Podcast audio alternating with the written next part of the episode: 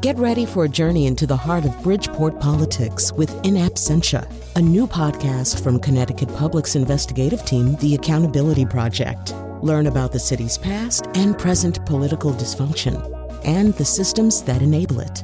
Tune in wherever you get your podcasts. Funding provided by Francisco L. Borges and the Melville Charitable Trust. Hello and welcome, welcome. You know, the internet is a wonderful thing. I just quickly want to say, I mean, it's also a horrible thing. We know that too. But so I've been working in radio since 1992. I started out as a print journalist and I moved over to radio or added radio in 1992. And I think anybody who's ever worked with me would tell you that I know less about radio technology after all these 29 years or whatever it is than, I don't know, newly arrived interns do after one month. So uh, here I am. I'm broadcasting from home. I, and apropos of the conversation we're about to have, I do intend to go back into the studio probably around March 15th just to quickly do my show and leave, but I will have been vaccinated fully for two weeks by then. But right now I'm, I'm broadcasting from home. And so the, our microphones, I don't know if you've ever seen this, it's, the microphone often sits in a little cradle of elastic strings. And something has happened.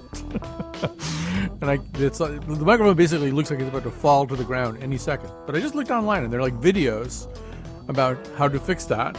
And it's I even found out it's called a shock mount. At least I'm pretty sure that's what it's called. Anyway, all of that is by way of saying welcome to our show.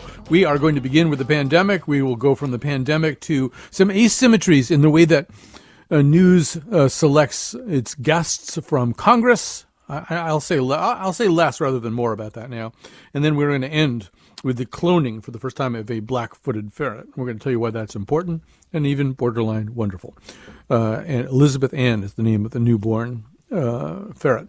Uh, joining us now, she's been with us before. We're lucky to get her. Leana Wen uh, is an ER physician and visiting professor at George Washington University School of Public Health, contributing columnist at the Washington Post, medical analyst for CNN. Uh, welcome back to our show. Thank you very much. Glad to be with you. So we're sitting here on the precipice of a fairly grim uh, milestone. It'll either ha- happen or it has happened uh, that we have surpassed 500,000 deaths from this pandemic. I mean, just a you know, it's almost impossible to wrap your mind around that. Uh, that's roughly the population of Kansas City, Missouri, uh, just gone. Uh, so that's the bad news. The good news is that almost every major indicator seems to be moving in the direction we want it to. So let's begin there. I mean, how good is that good news? How uh, how confident should we be about it? Well, I think you described it very well in that it does seem like we're at a turning point there are um, lots of um, of indicators that look like we're trending in the right direction finally. So we have declining number of daily cases. Hospitalizations are now less than half of what they were at the peak. Death numbers are trending down. Um, you could see this, um, the glass half full, and say that, look, warmer weather is also on the way, and we're getting people vaccinated more and more every day. And so maybe we've turned the corner. But I think it's too soon for us to celebrate just yet because we also have some other concerning trends too. We know that there are more transmissible variants, including the uh, variant first identified in the UK, the B117 variant, that could well become dominant here in the US by next month, by March which means that you could have something that could again spread with exponential speed. And the activities that we thought were relatively safe now could become less safe if you have something among us that's more contagious. And I also worry about what happens when we let down our guard we see around the country that there are policies, there are restrictions that are now being lifted because the numbers are trending in the right direction. But I worry about what happens when there's indoor dining open again, when people are traveling more and more, whether there might be another surge that I, think would just be so tragic because we are so close, I think, to having that light at the end of the tunnel. Right. So the phrase that gets, keeps getting used is life returns to normal. And then we get different dates for that and different circumstances under which that could be the case. Let's listen to uh, Dr. Anthony Fauci uh, discussing uh, this same question. The slope that's coming down is really terrific. It's very steep and it's coming down very, very quickly. But we are still at a level that's very high. What I don't and none of my colleagues want to see is when you look at that slope to come down that to say, wow, we're out of the woods now. We're in good shape. We're not because the baseline of daily infections is still very, right. very high. It's not the 300 to 400,000 that we had some time ago, but we want to get that baseline really, really, really low before we start thinking that we're out of the woods. Right. So a lot of it is also going to be sort of who gets to decide what the baseline is and when it's low enough and, and all of those things. But let's talk about some things that affect that. Uh, one thing we don't know, to the best of my knowledge, is what percentage of the U.S. population has actually had COVID. And, and joined with that unknown is we don't know how durable the immunity is from a naturally acquired COVID infection as opposed uh, to a, a, a vaccine. Can you comment more on that? So you're, you're right that um, on both of these points. First, that we don't know the number of people who have some level of immunity to COVID 19. We do know that having had other coronaviruses, because we know that there are other coronaviruses that cause the common cold, for example, but having other coronaviruses does not seem to give you immunity to COVID 19, doesn't give you protection to it. But if you've had COVID 19, we know that reinfection is pretty rare and that you at least have some level of protection for some period of time. We don't know, though, whether you get that same level of protection if you were mildly ill or if you were asymptomatic and never knew that you were ill, as you do if you have had a documented illness that you uh, or a severe illness that you recovered from. And so that remains one of the unknowns um, exactly what that total number is that have immunity and how long they might have immunity to for and then there's something else on top of that as well, which is that there are variants emerging. Um, the variant out of South Africa and Brazil, also called the B1351 and the P1 variants, that look like they could cause reinfection. So, in people who were infected the first time with other strains of coronavirus, if they are now exposed to these um, these other strains, potentially that could cause reinfection and that could again throw a wrench into things. I think that's really the big unknown for us at this point the effect of these variants. I talked earlier about what happens if you have a more transmissible variant but you can imagine if there are now variants that are that may be less susceptible to the vaccines that could cause reinfection then it may be and uh, uh pharmaceutical companies are already doing this but they are it may be that we may need booster shots that specifically target these variants but that we may be forever playing whack-a-mole that you are getting a booster shot to target certain variants but then there are other variants that may be emerging that you then have to develop additional booster shots for. And so it may be that we end up having to live with covid-19 in some way but i do want to add the reminder that the vaccines that we have are so highly effective at the most important endpoint. And that's the endpoint of um, reducing severe illness, severe enough illness to cause hospitalization and death. If we can get vaccines to people and essentially prevent this level of severe illness from occurring in patients who have COVID 19, that would be the real game changer. And I think that's what will allow us to get back to some level of normality. I think one of the things that's hard for people who are concerned about this, want to understand it, uh, want to uh, model their behavior based on uh, on the best sciences. we're still at that point. I, I, you know, it is like trying to build a bridge while you're walking across the bridge you're trying to build. This everything's kind of in motion all the time. Things are changing. And you know, you probably know about this Lancet study in Manaus, Brazil, where they seemed, based uh, on seropositivity, positivity, they seemed like they'd had so much COVID that they would have had theoretical uh, herd immunity just based on the number of infection, percentage of infection. But they've got this abrupt surge that's happening right now. It's uh, that kind of stuff uh, is an indication that there's just a lot of stuff that we haven't quite nailed down. I think, as you were suggesting in your previous answer, the way we would want to have it nailed down before we could say, yes, you can go off to a, a wedding with 50 other people.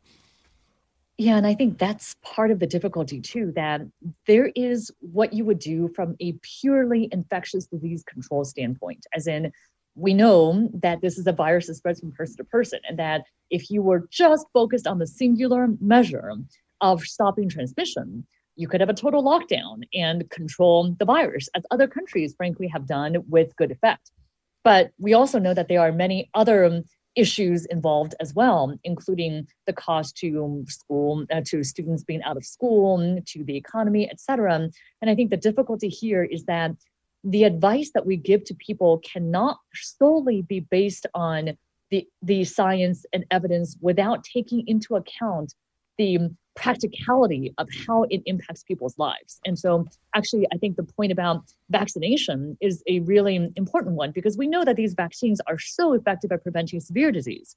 We do not fully know yet as to whether they reduce the likelihood of you getting the vaccine from transmitting COVID to other people who may be unvaccinated. There's growing evidence that getting the vaccine probably also reduces your likelihood of transmission, but we don't know this for certain. We definitely don't know that this is a 100% decrease yet. At the same time, though, we really have to give people practical guidance. The number one question I think that I get asked these days is what can fully vaccinated people do? What are the freedoms that they now have? Can they see their grandkids? Can um, can families get together again? Can they now go get their doctor's appointment that they've been putting off? And you know, from again, from a purely scientific perspective, we would be giving very, very, very cautious advice. But that's not really practical because people also do have to move on with their lives and have to get um, some sense of, of normality back. And so, actually, to that question, I would say people who have been putting off um, medical appointments or other essential activities should definitely get that taken care of once they're fully vaccinated. And I actually think that the chance of um, of um, of uh, of infecting others is pretty low if you can also take into account other precautions. And so I do think that grandparents who are eager to see their grandchildren should be able to do so if they travel wearing masks, if they're very careful ahead of visiting their family. But you know, no bar hopping. Definitely keep on wearing masks if you're fully vaccinated. But I think allowing people some degree of freedom, even in the absence of full scientific proof, is really important. Yeah, so I'm sort of about to be in that position. I will get my second uh, Pfizer dose on March 3rd uh, if everything works out. Uh, and I've been thinking a lot about sort of what does that mean. And and to your point, yes, I haven't seen my eye doctor in a really long time. Uh, I'm due for a colon, colonoscopy. I'm going to just start scheduling all that kind of stuff. I, I've been fairly comfortable with medical appointments uh, as things, particularly recently, because so many of the people who are taking care of you are themselves now vaccinated. But yeah, beyond that, it's unclear to me. I was listening to This Week in Virology over the weekend. So these are all, as you know, scientists who study this stuff, often at the at the molecular level, uh, and but but also at the epidemiological level. and, and the ones on that show who have who are fully vaccinated were still saying it was going to be a while before they were comfortable getting on an airplane. So coming from scientific people, I thought that was kind of interesting. I mean, I had no real plans to jump on an airplane either, but we, to your point, we don't exactly know the risk we face, we don't know the risk we pose, and we don't know the exact risk of any particular activity like getting on an airplane. That's right, but I think that we you know, as has been the case throughout the pandemic, I think people do need to make the best decisions for themselves, taking into account their own risk tolerance and the understanding also that risk is additive, risk is cumulative. And so I think one of the big misunderstandings of this pandemic is people thinking, well, now I have to go to work and my kids are now back in school. And so I might as well also have dinner with my family. I'm, um, we might as well also get together for play dates and birthday parties. That's really not the right approach. We should be thinking about it as you're taking certain risks that's all you have the budget for is these particular risks so if you are doing these things don't also do these other things that add onto your risk profile. Um, I do think, though, that for fully vaccinated people, that it is really important to give them hope. Um, otherwise, frankly, I think we're going to have a substantial backlash of, I mean, I've already heard from, from patients, hey, if my life is going to be exactly the same post-vaccine as pre-vaccine, why should I even bother getting the vaccine? Or other people saying, I'm just, I don't, I don't believe you. If you're telling me that these vaccines are so highly protective, and now I can't go out and and and even see my family. I just don't believe this guidance. So I'm going to go out there and do everything. Again, I think that's where the role of public health needs to come in and say our focus is on preserving health and well-being. It's harm reduction, which is something that we talk about for many other aspects of public health too. So we're going to help people with where they are, reduce risk as much as possible, give them the guidance to make the best decisions that are suitable for their life circumstances. So I definitely think that people who have been putting off their mammograms and colonoscopies and elective surgeries, and now they're fully vaccinated, they should definitely do that. I would not go bar hopping and um, and and and rip off my my mask and you know, stop doing social distancing because you could still be infecting other people. But I think it's entirely reasonable for families that are fully vaccinated to get together with one another, for couples that are fully vaccinated to get together with, with one another. Or if the main reason that grandparents were not previously seeing their grandkids was out of concern for the older people's health. Yes, there is still a very small chance that they could transmit the virus to the other people in their family, but that chance is small. And I think the mental health impact of staying socially isolated will outweigh any theoretical risk there might be. But so, well, actually, maybe we can come back to this. I know, I know your time is limited, but I do want, did want to spend a little bit of time with the people who are vaccine hesitant. And and you know, once again, it's a lot of this is sort of storytelling and messaging and stuff like that. There are some people you're never going to reach. They're never going to take a COVID vaccine. They don't want to take a rotavirus vaccine. They don't want any any vaccine. So um, so forget about them for a second. Uh, but there are a lot of people who are kind of in this gray area. To me, one of the most um, significant things that I've heard or read anywhere, and I've now heard it tw- twice in different places, is that kind of in the history of studying vaccines and the history of uh, of rolling out vaccines. Um, six weeks is when side effects happen. If there are going to be side effects, they're going to happen within six weeks of vaccinations. So even though there's no such thing is a guarantee, there's no no one can say that it's impossible that you know nine months from now everybody who got the Moderna vaccine is going to have transverse myelitis. But it's incredibly, incredibly.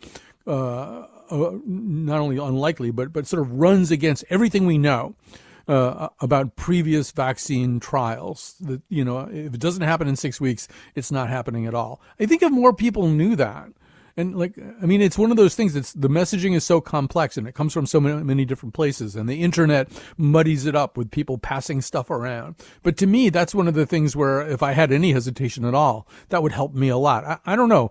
I mean maybe you could just say a little bit about just how we tell the story of vaccines so that the people who are persuadable get persuaded yeah, I, I mean, I think that we need to meet people where they are in terms of the people who are vaccine hesitant. Mm. Um, I think there is a tendency to put all all of them into the same category and say, well, right now, so many people want the vaccine. So if you don't want the vaccine, who cares? You're in that other category. And I think to your point, um, it, people are not a monolith. Yes, there are some people who are anti-vaccine um, and may hold, um, may not be vaccinating their children for other illnesses. Maybe they just hold, hold certain attitudes about science that may counter everything else. But I actually think that a lot of people who are vaccine hesitant are uncertain about these vaccines, in large part because they are new. And I think it's important for us to understand the source of that hesitation. Some people have said, well, the speed of development is so fast.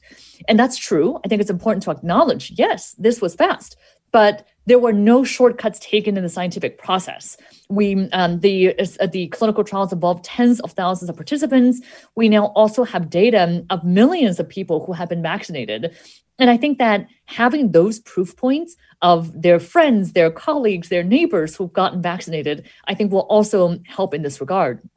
I think there are also very specific misconceptions about these vaccines that it's important to address. The um, the the side effects may be one, um, or there may be individuals um, who um, who hear about the mRNA vaccine and somehow think that that might interfere with their own genetic code.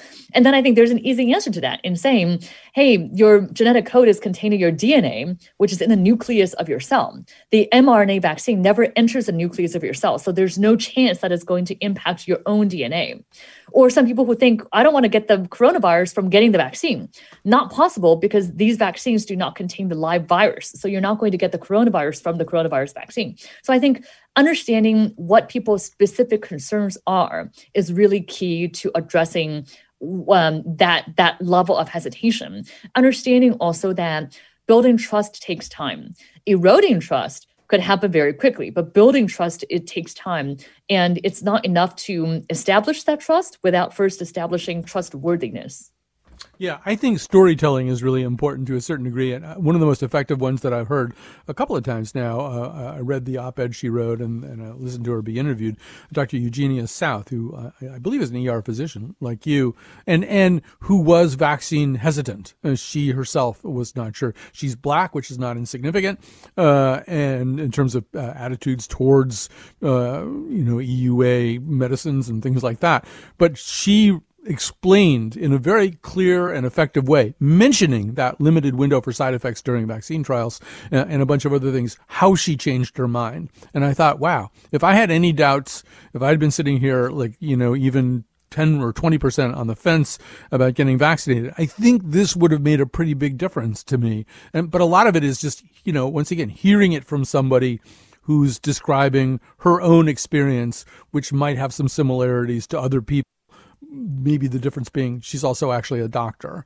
Um, but there's there's a way in which you know some of the messaging I think almost has to become in that form. Dr. Fauci's wonderful, but he doesn't he can't necessarily tell a story like that one. Mm, I, I think that that's right. I think the stories of how people um, evolved over time in their own thinking is really important. And I also think to your uh, to your other point, the idea of the trusted messenger, that um, for many people, the trusted messenger is their doctor or their nurse or pharmacist. For others, that trusted messenger may also be their pastor, um, their rabbi, um, their imam, their um, their barber. I mean, their neighbor. And so I think that actually all of us have a role to play here because chances are we are the trusted messenger to somebody that we know and love.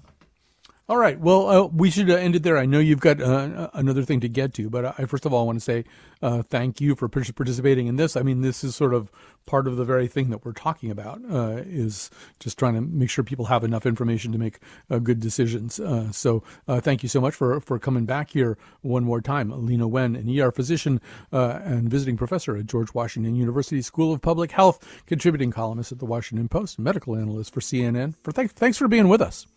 Thank you very much. Glad to join you. All right. So when we come back, you know, it may seem to you like uh, Congress is full of really extreme lunatics, which you're sort of right about, except the full of part. There's a way in which you see certain people on television a lot, uh, people who are not necessarily representative of the representatives. We'll explain more after this break.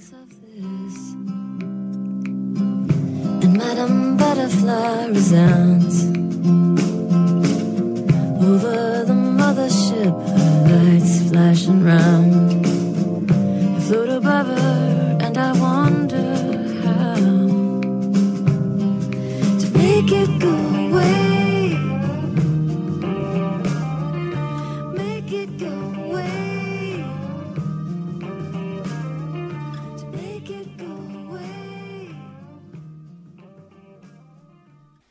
All right. So uh, I might have mentioned this uh, already. I probably mentioned it five times already. So I'm back teaching this semester, uh, and teaching a political science course uh, at Yale about political journalism, which has caused me to think more about what what's journalism for, what's it supposed to do, and and to what degree does journalism have as its mission to present a clear picture of reality, and how good is journalism at that, and while I was thinking about that, I was looking around and I was doing some reading, and I stumbled across this study.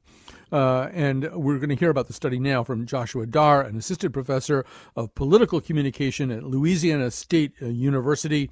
Uh, first of all, welcome to our show. Glad to be here.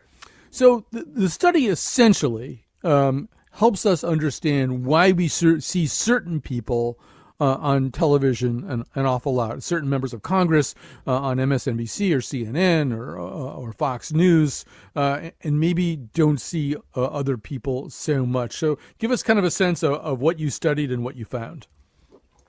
Sure. So we took a look at uh, several years worth of, of transcripts from cable networks and from broadcast networks to see not only who was invited on as an interview, but who was whose quotes were played, and basically who was given speaking opportunities uh, in Congress. And what we did was we took the the data set of of speaking opportunities and compared it to the the data set of what the actual ideologies of those members of Congress were. And what we found was that politicians from the extremes were given more opportunities to speak. They were heard from more And what that does then is, is distort people's views of who makes up Congress. The Congress that we see on TV is not the same as the Congress that uh, actually exists in the chamber, at least according to how we measure ideology.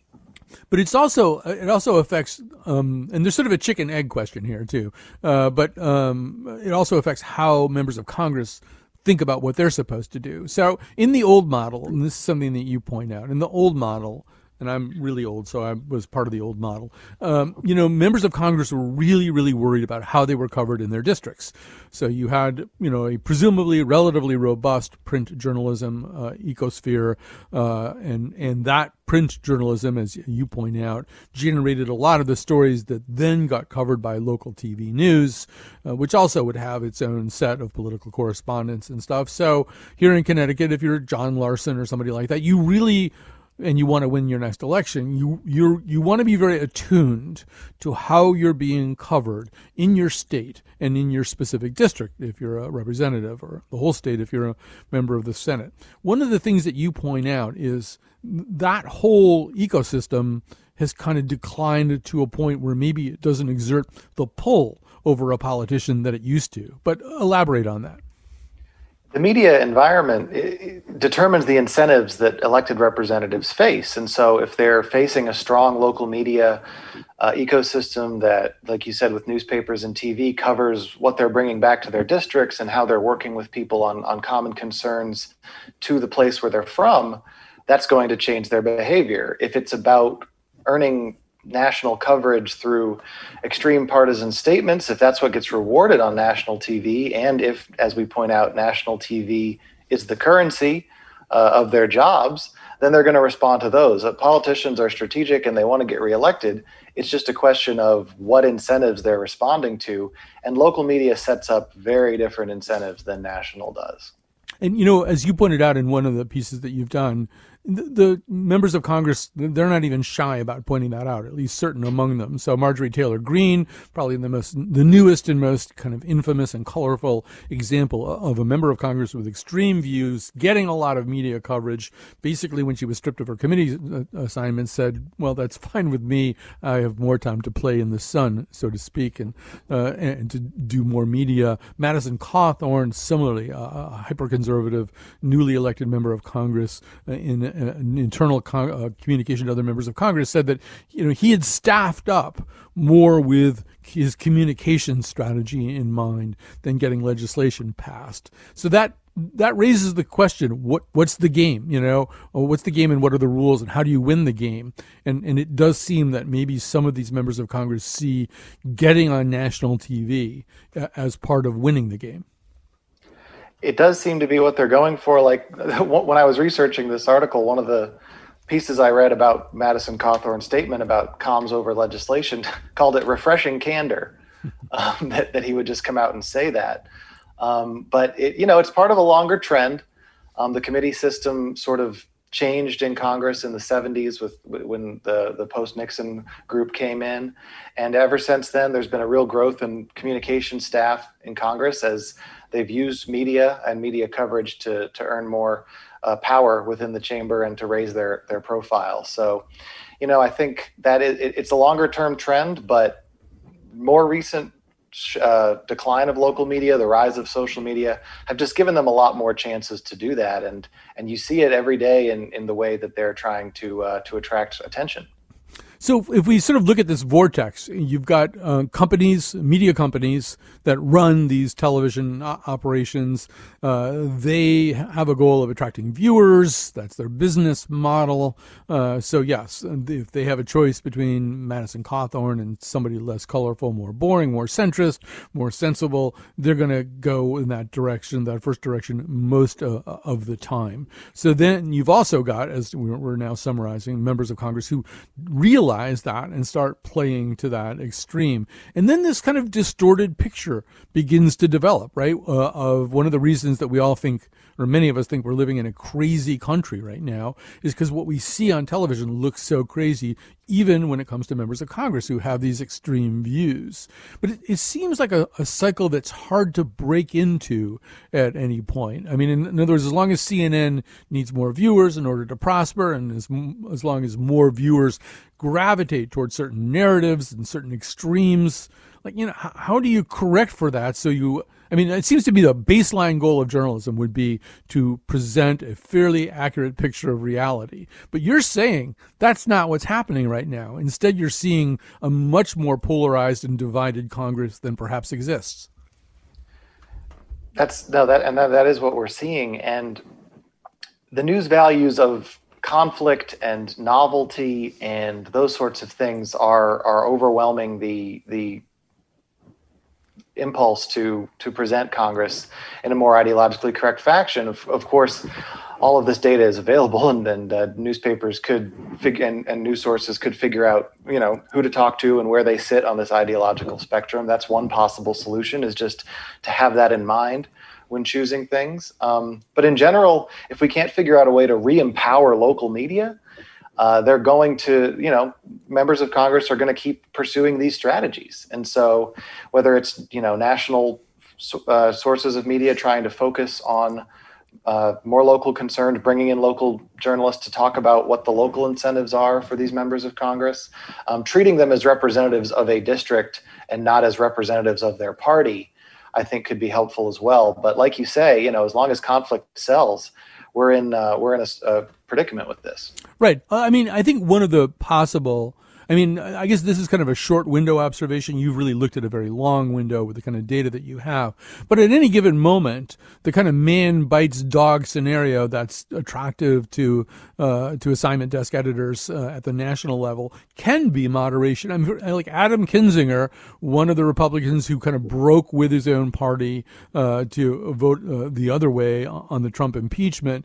He's he is a much sought after guest at this point simply because, to whatever degree extremism and inflexibility become norms, then extremism and inflexibility become potentially more boring because people have seen a lot of it. And the, the rara avis turns out to be the Mitt Romney or the Adam Kinzinger. I, I don't know whether that strikes you as a sustainable uh, phenomenon over you know any great length of time, but it seems to me in a short window that does happen.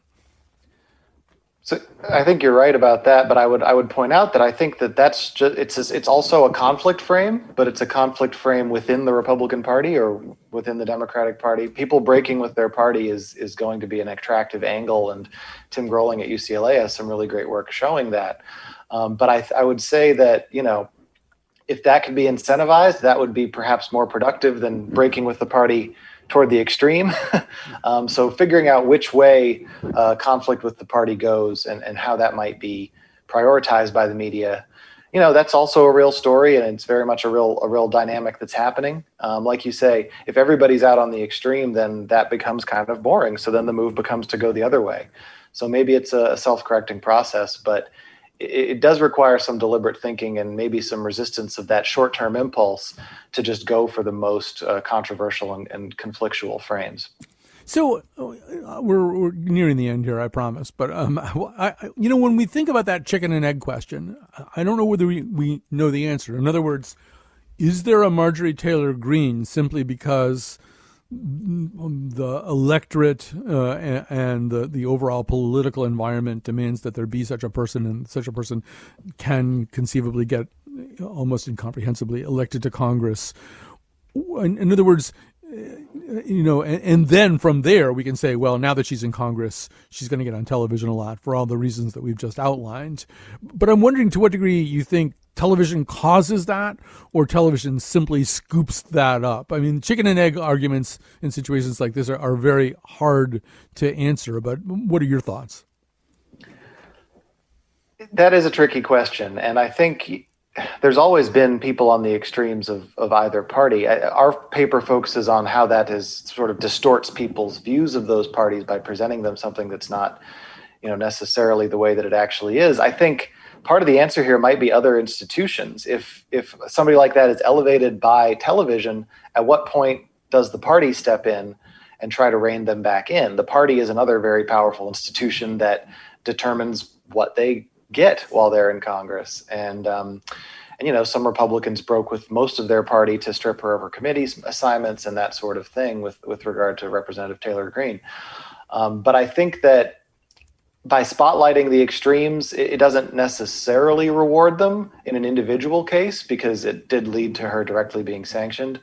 But we don't show individual cases. We have this longer time frame where we show that over time uh, it does just sort of become more of a trend and more of an enduring kind of process. And so that I think is something that just requires some more thought from the media in terms of, of what they're presenting and uh, and what people are seeing as a result because through the media uh, and more and more through the national media is really how people see Congress, how people see their representatives. You know, Article One, um, and and the, the sort of the first branch of government.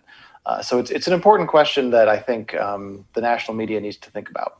The question is, will they? I mean, uh, you know, we all have watched this unfold. I mean, after 2016, I think is it is it is it one of those Shorenstein Center debriefings? Jeff Zucker from CNN and Les Moonves from CBS both kind of admitted why did they cover Trump so much during the primary process when the field was large and he was disproportionately being covered, and they'd have a camera just fixed on an empty podium waiting for him to come out at one of his rallies rather than covering something else. And they basically said, for the money, for the numbers, for the eyeballs. Of course, we did this. He's good for business.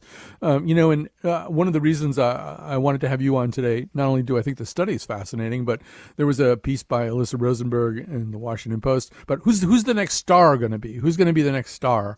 You know, and is it going to be Donald Trump Jr. or Lara Trump, or is it going to be one of these other uh, extreme kinds of people? I mean, there isn't any real contemplation that the next star would be somebody who is a little bit more pensive or reflective or moderating in his or her views or, or anything like that. It, it, I don't know what it would take to transform the culture of what is essentially a highly competitive business at this point. I mean, Fox News finds itself outflanked on the right by Newsmax and OANN. It, it doesn't augur, I don't think, for a time of saying, wow, we should really sort of think a little bit more about the kind of people we put on camera here, about whether we're damaging the fiber of the republic uh, in, in, our quest for ratings. I, I, to me, it just looks like there's going to be even more eagerness to get better ratings. It is tough times for the media, and the, when when resources are stretched, and when um, and when there's there's almost too much news, which I would argue has very much been the case the, over the last four or five years. Um, that can be a very difficult decision for them to make. Um, but they should at least then have a sense of what the consequences are, and you know, to the extent that they can spotlight those who break with their party toward the middle. Um, that would be good. You know, in terms of who the next star will be, it's not just extremity. I mean, we don't measure things like charisma or media savvy or the communication staff that you have. Uh, and I think that those are all very important factors when it comes to earning media. You know, pe- some people call it free media. I prefer earned media because you do have to earn it one way or the other. And what we show is that being extreme is one way, but also you know having a compelling message, being funny, being entertaining. Um, are also aspects of that. So there's always a, a, talent factor of this, but there's also staffing, making connections with the media, having people that there that are willing to listen to you. Um, so it's going to be some combination of those factors, and we'll find out if there's a limit to how extreme things can get. Uh, maybe we haven't reached it yet. Maybe we won't. Maybe there isn't one. But it's also possible that there is, and like you say, the the incentives of newsworthiness may well swing things back to the middle um, because the media is going to follow where the interesting people are. Right. Well, 13 years ago, there was a very non extreme guy named Barack Obama who was the biggest political star uh, for a very long time to come. And that is not a person with very extreme views. So there are, there are other ways to do this, and that's good to know. Joshua Darr is an assistant professor uh, of political communications at Louisiana State University. Uh, one of the ways that you can track down the study is for 46,218 news transcripts show ideologically extreme politicians get more airtime. Thanks for being with us. Thank you. And we'll take a break, and then we'll give you some good news about a ferret.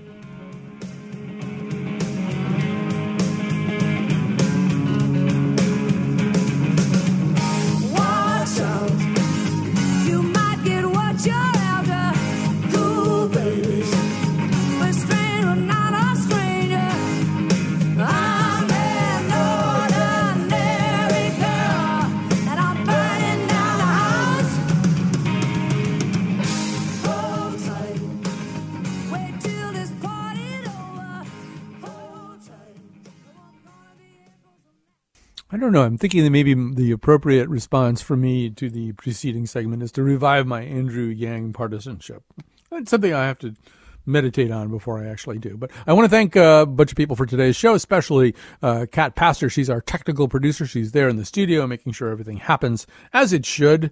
Uh, and that means that Betsy Kaplan and I can both work from remote locations. Betsy Kaplan is the senior producer of the Colin McEnroe Show. She is the producer of this particular episode. So special thanks to her as well.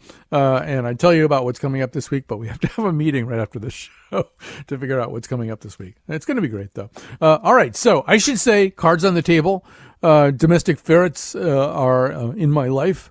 Uh, my son uh, and his mom are both really into domestic ferrets. This is not a story about domestic ferrets, although domestic ferrets play a role in this. This is a story about the black uh, footed ferret, which was thought to be extinct for many years until suddenly it was discovered they weren't. But that wasn't uh, enough, really, necessarily to save them. Here to uh, tell us more about this is Ben Novak, a, a de extinction biologist and the lead scientist at Revive and Restore. He leads the great passenger pigeon come comeback. Uh, and for that reason, or for reasons that will become obvious, uh, he got very interested and excited, but it turned out it was possible to clone a black footed ferret. So, Ben Novak, well, welcome to our show. Thank you very much for having me. So, you know, yes, in 1981, they discovered that the black footed ferrets were not extinct. Uh, there weren't very many of them, but they were not extinct. Uh, and uh, they, in fact, discovered a colony of 18 ferrets. Uh, scientists have bred 10,000 of them in captivity and introducing 4,000 of them into the wild. So, why, why wasn't that good enough? Why wouldn't that have been, okay, there's a big win, we fixed the ferret problem? Well, you know, if you, you think of the numbers you just said there, over the generations, there have been nearly 10,000 black footed ferrets bred, which is a huge conservation success, but they're all descended from those few that they captured at that last population. And while they captured 18 and brought them into captivity, they traced their ancestry back to just seven individuals. And today, every black footed ferret is related to each other somewhere between a sibling and a first cousin. So they have really low genetic diversity. And while they they're not experiencing inbreeding depression problems yet. It is a severely uh, uh, serious long term threat. And we had the opportunity, thanks to San Diego uh, Zoo Global's Frozen Zoo um, uh, director Oliver Ryder and Wyoming State Game and Fish Department uh, worker Tom Thorne, who back in 1988 saved the tissue samples from a ferret named Willa, who was caught with those seven founders um, but she has no living descendants in the population. And so, thanks to their work and the partnerships with ViaGen Pets and Equine, who who clone pets and livestock every day, um, and with Fish and Wildlife Service overseeing this, we were able to reach back in time, grab a ferret from the wild from that last population who has no living descendants, and bring in an eighth individual to this founder population of seven. Um, and and this is getting ahead of the curve and adding some genetic diversity into this species.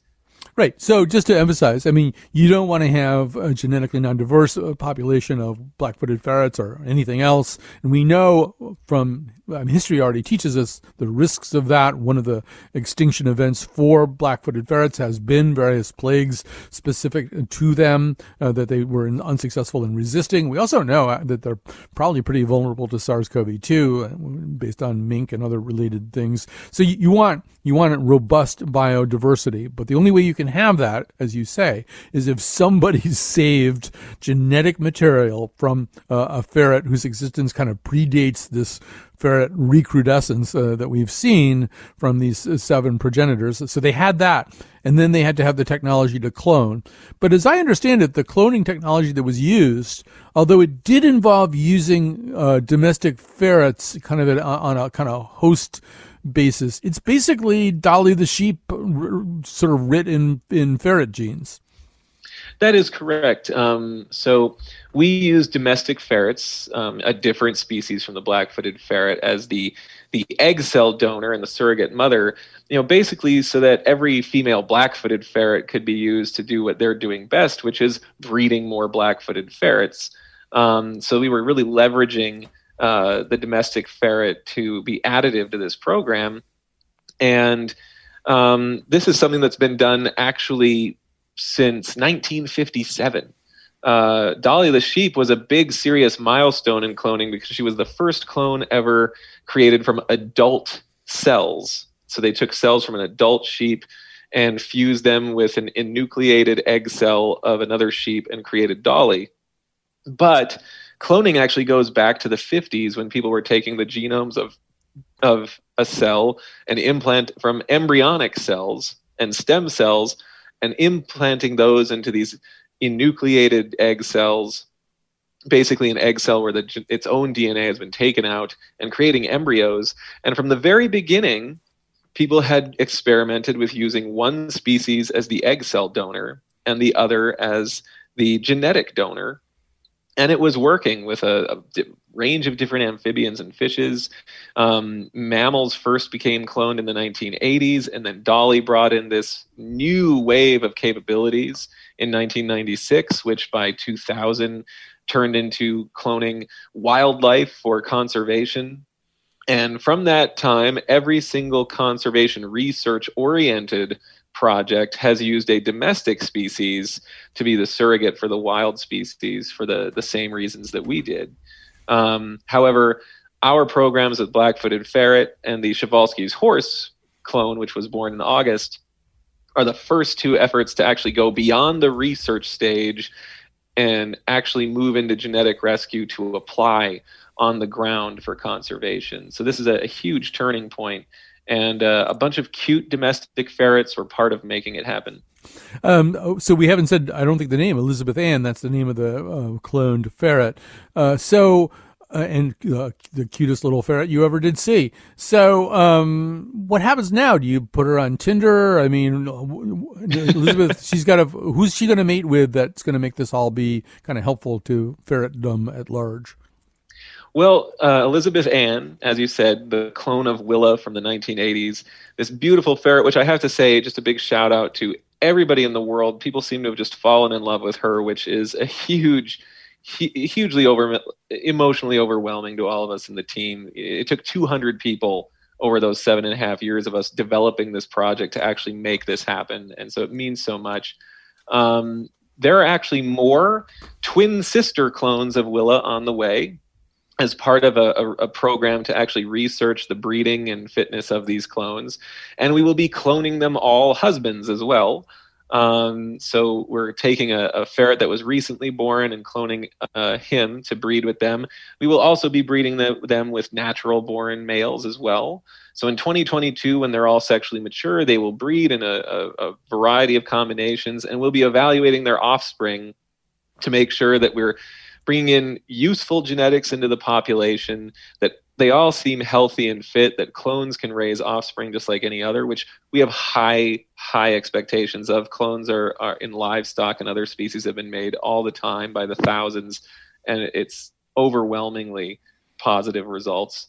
Um, and by 2023 24 maybe 25ish sometime in there you know, after these results most likely look good as well, Elizabeth Ann's offspring and her uh, her twins will be fully integrated into the breeding program, and most likely some of those early um, offspring from the clones may end up back in the wild to bring her genetic contribution into the many reintroduced populations from southern Canada all the way to northern Mexico. All right, Ben Novak, we have to stop there, but you'll have to come back. We actually did a woolly mammoth pro, uh, program a long time ago, but the the big question is, you know, ferrets are nice. I like ferrets. When do we get our woolly mammoth? But that's a longer conversation. Uh, ben Novak is a de-extinction biologist and the lead scientist at Revive and Restore. He re- leads the Great Passenger Pigeon Comeback. Uh, also, thanks for being with us. Thank you very much. All right, so we're gonna take uh, we're gonna say goodbye. We're not taking a break. We're saying goodbye goodbye. Uh, and thanks to everybody who listened and helped out and all the great guests and uh, Mazel Tov to Elizabeth Ann uh, and all that stuff. Uh, and we will have some exciting shows for you this week, including one about octopuses tomorrow. Don't give me no carrots. I want sleepy dog and I don't want to share it. But sound underground hunting methods have merit. Dig to the prairie dog and scare it when we catch them on the